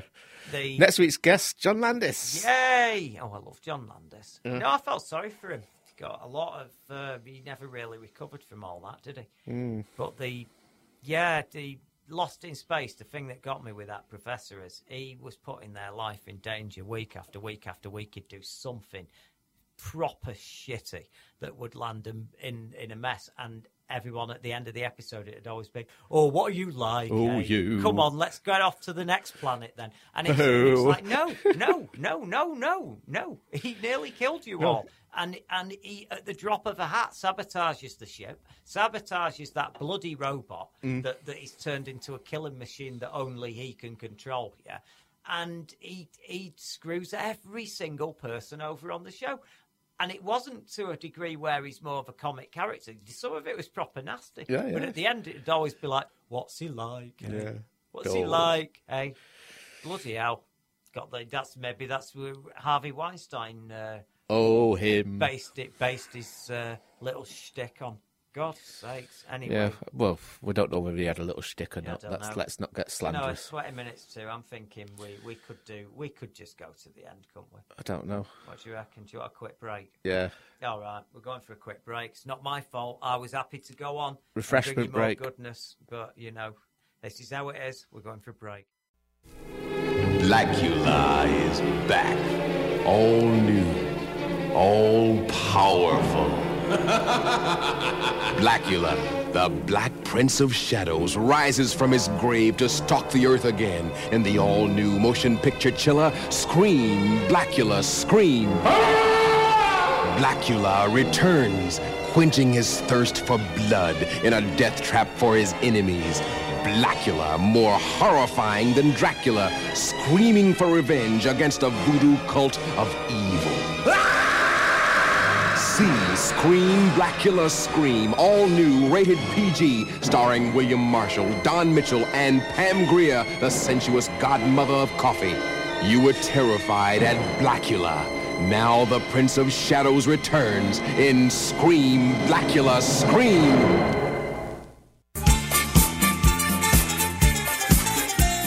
Starburst Radio.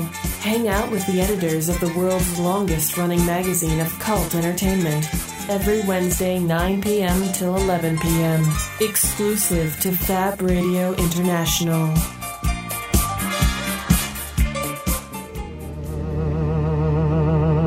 Those hands are playing the strangest musical instrument in the world. The only instrument that is not touched by hands. You ask for. And welcome back to Starburst Radio at Fab Radio International. And we've got a, another email, and Tony uh, uh, Tony is emailing in, and he's he's sort of now convinced me about the Orville that I shouldn't have just give up after one episode because, like, you know, sometimes I've watched a show and it's took about half a season to get And then sometimes essential. you watch you know. a couple of episodes and you give up. Gotham. Yeah, all right, And they get better. I give up. I, get- and did you I- ever did you ever watch Bates Motel? No. You're missing it. I'll get it. I'll get That's it. that's the, one of the best things of the last yeah, few years. Yeah, I know, I know. Well, if you're telling me that it's as good as, as Hannibal, then And again, Yeah, the first few episodes you're going to go, what the what the hell? no, it's all right as long as I know what I'm watching. The long game is amazing. But I'm just such a fan of of the third of the. so In fact, I didn't mind the third Psycho movie. I thought the those three movies were really tight. I really Number two, liked them. especially, is really good. Oh, number two, man. It- uh, number two. Psycho 2 has got to be one of the best sequels ever made. I mean, it was. Certainly underrated sequels. Oh my God, it's good. My God, it's it's. It, in fact, you know what? I'd I'd rush past the first one just to watch that. You know, Yeah. if, if they were on, I'd be. That's the one I'd be wanting to see. But a bit in hindsight, go at it. Yeah. Not thinking about Oh, yeah, Hitchcock's version. Just think about the story, Yeah, but not his version. Okay. Because it's so much different. It's set in a different time scale. Yeah. Uh, and but it's the story, it. and it gets to where you you will know you're going to go to. Yeah. But in a different way, and a different way to what you'd expect. It's Right. brilliant. And Wow. that, that that lad, um, Yeah. off his na- name, uh, I cannot remember off the top of my head, but um, I apologise, but yeah. So he's made a big impression. No, but he was really, no, really I'm good. only kidding. He was no, really no. good. No, I'm, that's on my list. That. Well, Tony's saying, "Hi, Martin and Mike. You mentioned the Orville. I have to say, it's so damn good. Very much in tradition of the original, with the year 2017." It's sort of angle, but it's it's uh, but it's only a touch. He's saying it's just a touch of 2017, but only a little bit. Simply put, it's fun. But you know what? That's good enough for me. I'm, it's the other. I do. I'm just sort of watching Star Trek Discovery out of out of duty, Out of loyalty. and yeah, uh, to the brand, and so I can comment on it in here. But and I've still got to say now, even though I like the animation and the the graphics and that on the title sequence, God, it's so crap that that music. The the it's got the lamest intro theme Hmm. of any of these shows, and I mean by far, and Even only- worse than Enterprise.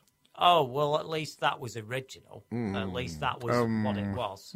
well, no, it was. It, they were. That was their take on it. And if you listen to the lyrics and the uh, that you was shouldn't have lyrics. well, it was they were trying to do something different, and it didn't sit that well, and I get that.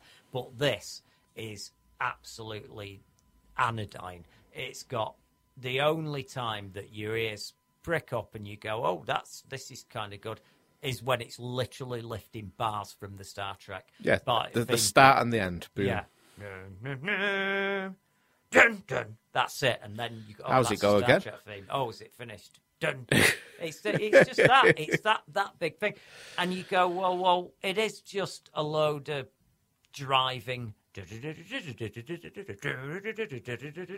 for like a minute and a half, and then then dun dun dun dun dun dun dun dun, dun. and then that's the bit where you go, oh, it's the Star Trek theme, and if you've got to nick the this is my accusation where everyone was going on about oh the best theme music to a Bond ever this Skyfall oh it's amazing it's amazing I go well yeah it's a bit lazy though it's got the James Bond theme in it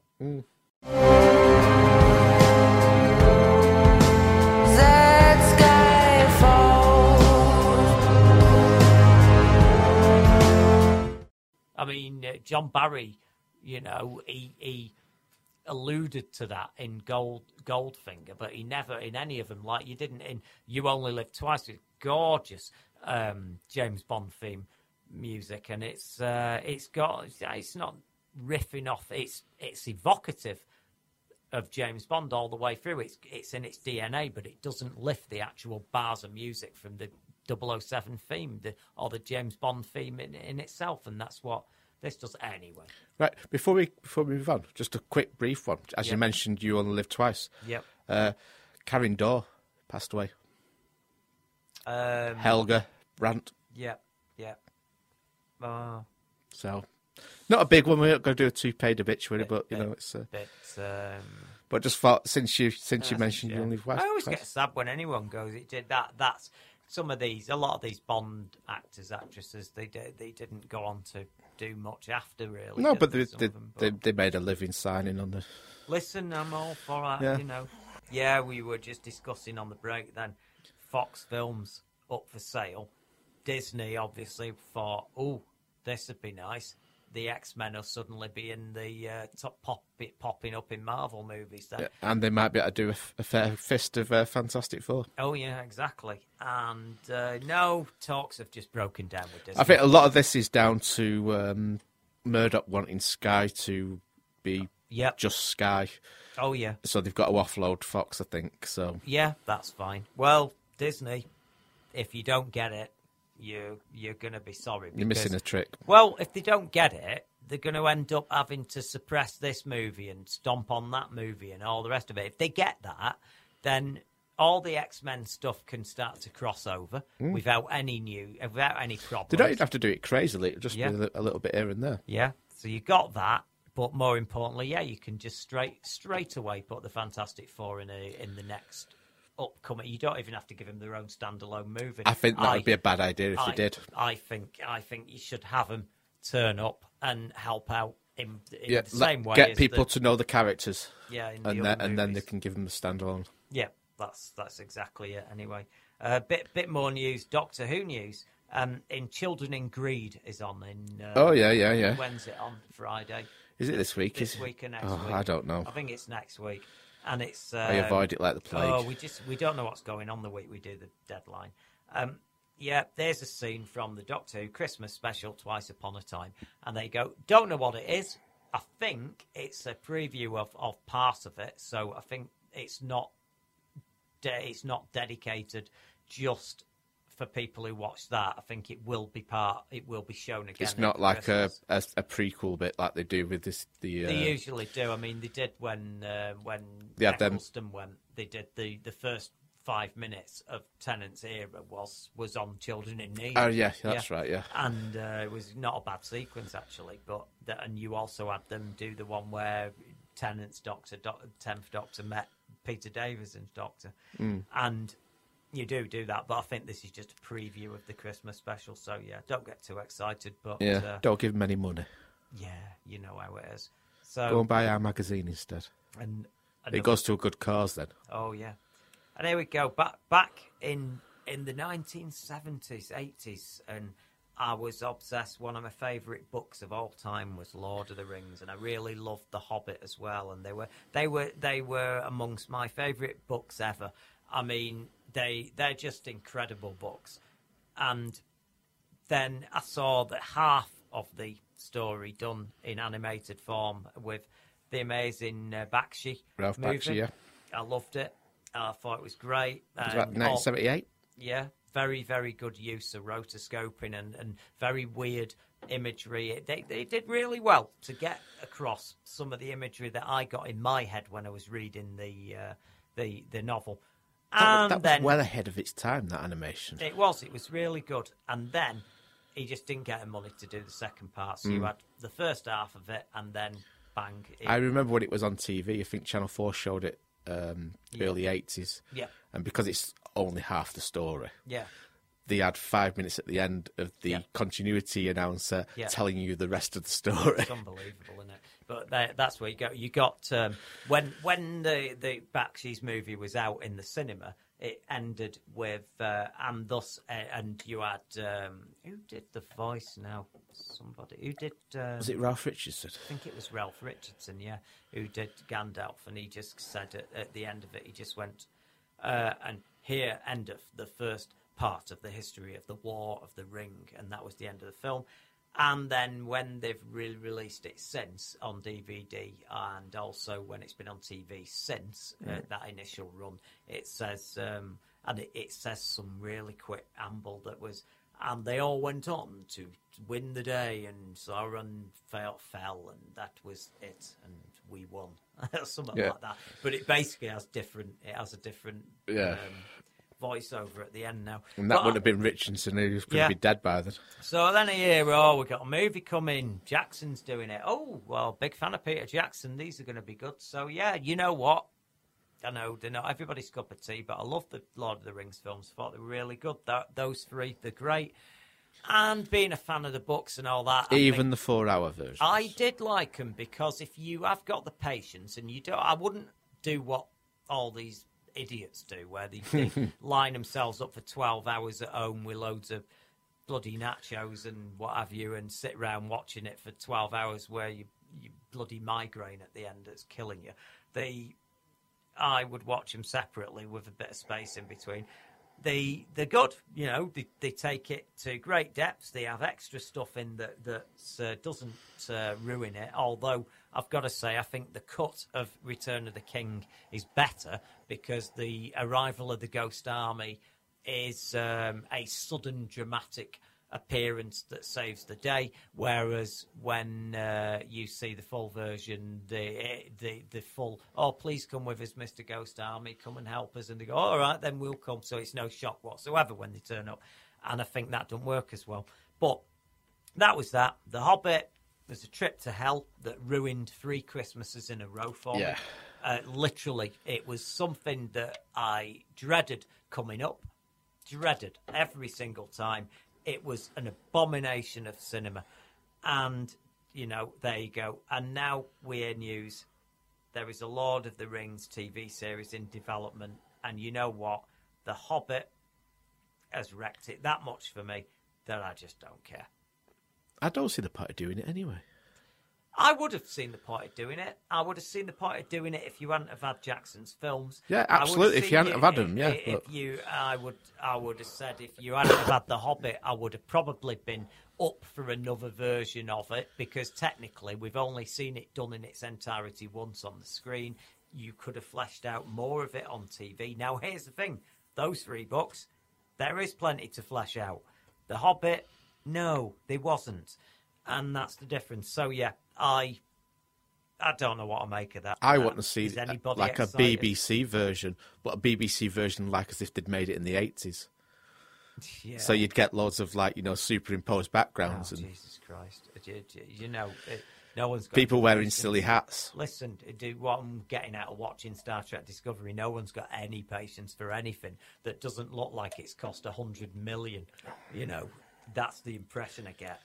But there you go. Another bit of news uh, that that it's a call back to what me and you have been talking about on this show for ages: the Dark Universe. Oh yeah, Alex Kurtzman and Chris Morgan were drafted in to be the uh, Kevin Feige uh, Yeah. character, the Kevin Feige, the kingpins, Yeah, the the, the puppet masters. Yeah, the architect of the Marvel Studios universe. He's the guy who makes sure everything fits together and works as a functioning whole. They were brought in to make this universe um, of of different movies, including you know a uh, a, a version of the Invisible Man. Uh, they weren't Bride of Frankenstein. Bride instead of doing Frankenstein. They were going straight to Bride. You had uh, were they going to do Creature from the Black Lagoon? That was one of them. Yeah. They had a load of them, and they had the famous picture where all the cast from all of them all were all sat, you know, nice little pose. It looks like that's going to be very much a collector's edition. That picture, Mm. um, yeah. The, the the disastrous results from the Mummy and Morgan and Kurtzman have, have done one. They, well, they've been marched. They've just been told, "Oh, we don't need you anymore. They're gone." And there were a load of officers that were um, put to one side for the Dark Universe. This was going to be their headquarters, and at Universal, they didn't bother moving in. Yeah. Wow. What a spectacular mess in this day and age where they've they've got a working template to look at with Marvel. You've got what not to do looking at DC. And they, they had a lot of properties there, but like I said to you, we had a conversation about it. How do you make Frankenstein, Dracula, the Mummy? How do you make them relevant in a world where we're talking about earlier a TV show where zombies are getting disemboweled left, right, and centre? Everything. I mean, we're just desensitized. How do you make how do you make them scary again? Yeah, there's, there's you need new new things to scare people. Mm. The world is scary enough, Yeah, so what I mean. we we, we need new sort of uh, outlets for it. Yeah, I know. By mine, I mean the, by all means, I, mean, I adore the old films, and I always go back to the old films. Yeah. the old Universal horror films, amazing, well made, very sort of like moody, atmospheric. Absolutely. But I get that they're not for everybody these days. They're not. They're not fast enough. They're not. There's no special effects Oh, I in know. there.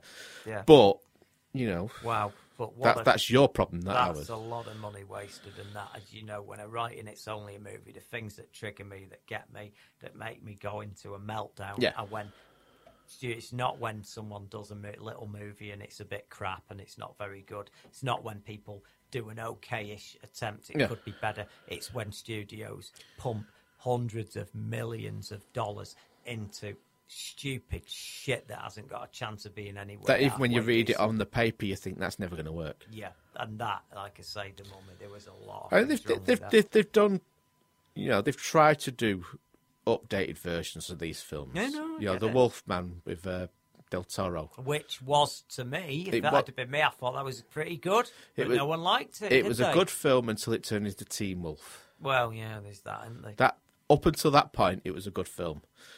Uh, I like Wolf and me.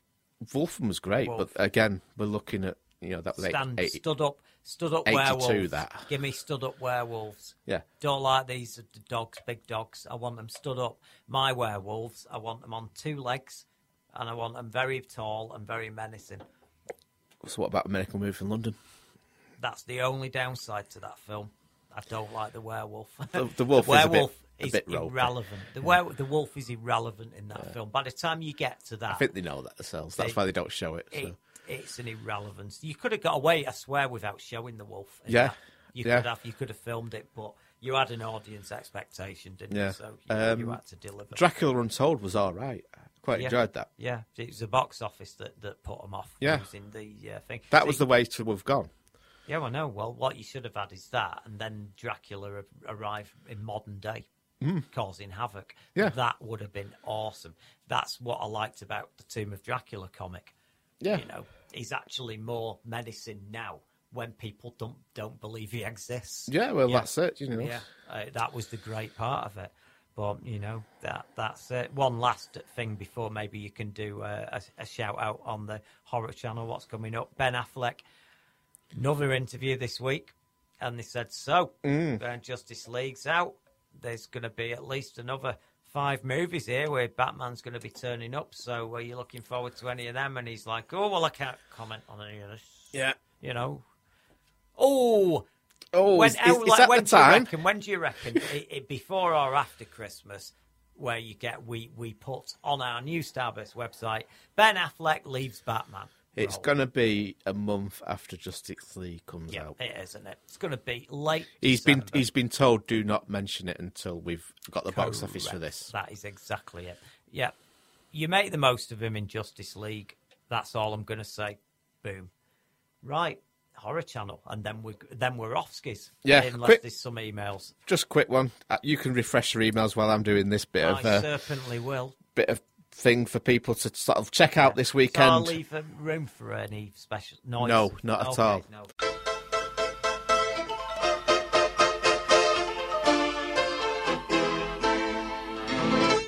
Not at all. Uh, Friday, 25 past 11 at night, and it's your favourite thing Werewolves That Stood Up, Dog Soldiers. I love that. That's great. Yep. It's great. Film. Neil Marshall Great film. and good old Sean Pertwee. He's great. Hey, he, when he's not putting that silly accent on, he's great. He's going to end up being his dad in it. He looks just like him. now, Yeah, he, he's grown. He's grown into him. Yeah. yeah. Yeah, he's a good if they don't, if they don't get him to sort of do Doctor Who at some point, He's a good actor. yeah, He's a good actor. yeah. Saturday for the night owls. If you've just been out to Fab and you come home half past two, 25 to three, Witchfinder General. Oh, You can chuck up your uh, kebab. years? How many years old is that now? we're 1968. So, so we're into what's its anniversary next next year? 50. 50 years. Wow. Oh, God. The Witchfinder General, by the way, there are two, my two favourite Witchfindery films. Is there such a thing? I don't know. Films There is that, now. That, that films that, that have Witchfinders in them. Yeah. And uh, my two favourite are Twins of Evil and Witchfinder General. Yeah. Which do you reckon's best? I think Witchfinder's actually better. Yeah, it probably is. is it? 'Cause I, I love Cushing. Yeah. But, um, Oh, he was an arsehole in that film. of course, he? yeah. He played an He- he- absolute totally against type. bastard in that film. It And and great. the, the Collinson twins were, were very, very nice eye candy. Yeah, they well they were they were they, they were good in the film. They weren't just Yeah. you No, know no. useless, were they? One of them's dead now. Oh, was well, one of them dead? Yeah, yeah. Um, Oh, Think is the it- other one lonely? yeah. She has to do signings on her own. Oh, that's sad. Yeah. I bet Uh, you bring it up and all, don't you? And go, I wish you, I wish there were two of you. Yeah, still here." because this this And is worth. bursts into tears. And This this picture's worthless without the other autograph. Yeah. Um, ah, that sounded awful, didn't it? Well, um, yeah. I Vince... might have to cut that out. No, you don't. No. I'm okay with it. Don't worry. Uh, Vincent Price at his menacing best. Indeed. Uh, and he, he he had there's a lot of stories from the, the production of this one, isn't there? So he didn't get on with the director Michael Reeves, Yeah. and there's a gr- uh, if I remember it right, there's a great story where he's giving Price directions, Mm. And uh, and Price is being you know a bit of a bit of a stuck up sort of prick, and. It, oh, how many films have you made? Mm. I can't do Vincent Price voice, obviously. I don't Yeah. want to try. And Michael Reeves says, uh, one. Mm. He said, ah, I've made f- 50, 60. Yeah, yeah, but I've made one good one. Yeah. Well, am I right? There's other things about Michael Reeve, and I, mean, I've I've read other stuff along the year. Is it he's an interesting relationship he's had sometimes with people on set? Oh, yeah. but he's had. Uh, but you're right there. That that. Uh, oh, there was an, another film. I can't remember what it was, but yeah, there was. A, there's a lot of interesting stories about him. Yeah, and, again, he he he died, died sadly very young, and Yeah, yeah. He, he made two more films, I think, after that. Yeah, it was one of these two that I'm thinking of. There was there's some interesting stories, but with that, he yeah, like you say, he didn't do much, but he certainly made his mark. Yeah. Somebody, somebody said they wouldn't work with him again, and I'm trying to I, remember. I believe he was difficult, but Yeah. um, but talented, and that's all you need. Yeah, that's it. Yeah, I'll have to remember it. I'll I'll mention it on another show if I think of of, of what what it was. Now it's, it's quite a good story. Mm. Yeah. So there's there's my pick of the weekend. Do, Right. do check out the other, and of course they've got Star Trek, the original series, and Voyager. Yeah, absolutely. As we well, were you say about- Star Trek, the original series, but I don't know if you uh, are aware that uh, the special effects and the the Enterprise exterior shots or any model shots and all that have all been uh, updated. Oh, it's Now- the it's, it's the remastered Yeah, HD yeah. version that's showing So there. now here's the thing: in HD, the what looked absolutely br- and they were when you compare Star Trek made in 1960s, late 60s, to the Doctor Who of the 70s. The the model and effects works were absolutely brilliant. It was it was like a difference between movies and TV. It was Oh, yeah, almost yeah. Now, yeah, when they updated to HD, the the old, uh, the next generation and all the newer shows were fine, no problem. But they were a little bit whatever, so they that they updated them. But I've got to say, as when I heard they were doing this, I was horrified, and I went, "That they shouldn't do that. That's sacrilege. Or they should just do it only to the basics." And then I saw one or two of them, and it's incredible. It looks like it was done in 1966, 1968. Yet it looks fresh. It looks perfect. It looks clean. The um, and it looks like those ships could arrive in the next generation, and Mm. it still wouldn't look wrong if that makes sense. Yeah, yeah. They, they, so basically, they recreated the effects, improved upon them. They look like they were made in the 60s, but they're that perfect that they stand up with the new stuff. Yeah. So I, I think it's amazing the job they've done, and and that's another argument in it. There's another Yeah, argument. I- I- Should they have done it? But I'm a little against that, but I get if it works, it's good. you have to see one or two and compare because they've put them on YouTube. Some people they've said, right, this was uh, D- the Doomsday one. Mm. Um, they there's footage from the uh, actual evil sh- machine or whatever you Yeah. call. I forgot how it ends now. That one, and they uh, and they put the footage side by side so you can see the difference, and it's mind blowingly better. Yeah. new stuff. As long as it's not too jarring. I think I think unlike watching the F bomb the other week the on the show Discovery, I think that Jim Roddenberry would look at this and go, "Brilliant! Thank that's amazing! What a great job you've done." Mm, Star Trek Discovery, I actually think Jim Roddenberry would turn in his grave.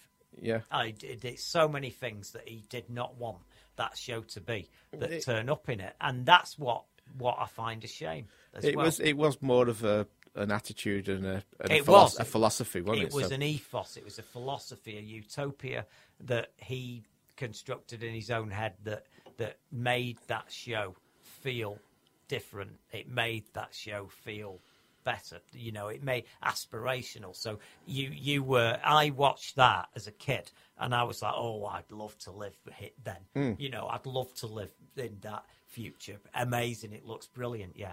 There is not one moment of watching Star Trek Discovery that I think, oh, I'd love to live there. Yeah. In fact, I'm like thinking, oh God, is this all we got to look forward to? Yeah. Anyway, there we go. I think that's the show for this week. So, Yep. in the meantime, we will be back next week. But in the meantime, please, will you go and have a look at starburstmagazine.com? If you haven't already picked up issue 442, pick it up from the newsagent. Issue 443 is coming soon, and you want to get ready for the 40 year celebrations of Starburst. And please, please, please, if you are listening to this on iTunes, please rate us. That would be very, very nice. Uh, I've been Mike, and he's been Martin, and we will most certainly see you next week. tumbling through thousand centuries. You don't know where you land. It's dark mythology. Treasures of history to be found. Near the legends of time. All the handiworks remain.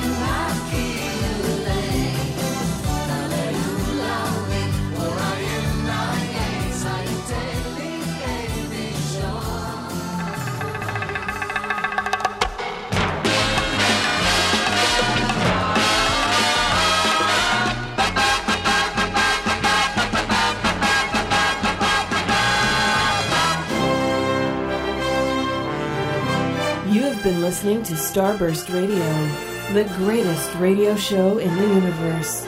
Every Wednesday, 9 p.m. until 11 p.m., exclusive to Fab Radio International. Starburst Radio is sponsored by Fab Cafe, TV and movie theme bar, Portland Street, Manchester. I hope you got your shitting pants on. What? Your shitting pants. I hope you're wearing them right now.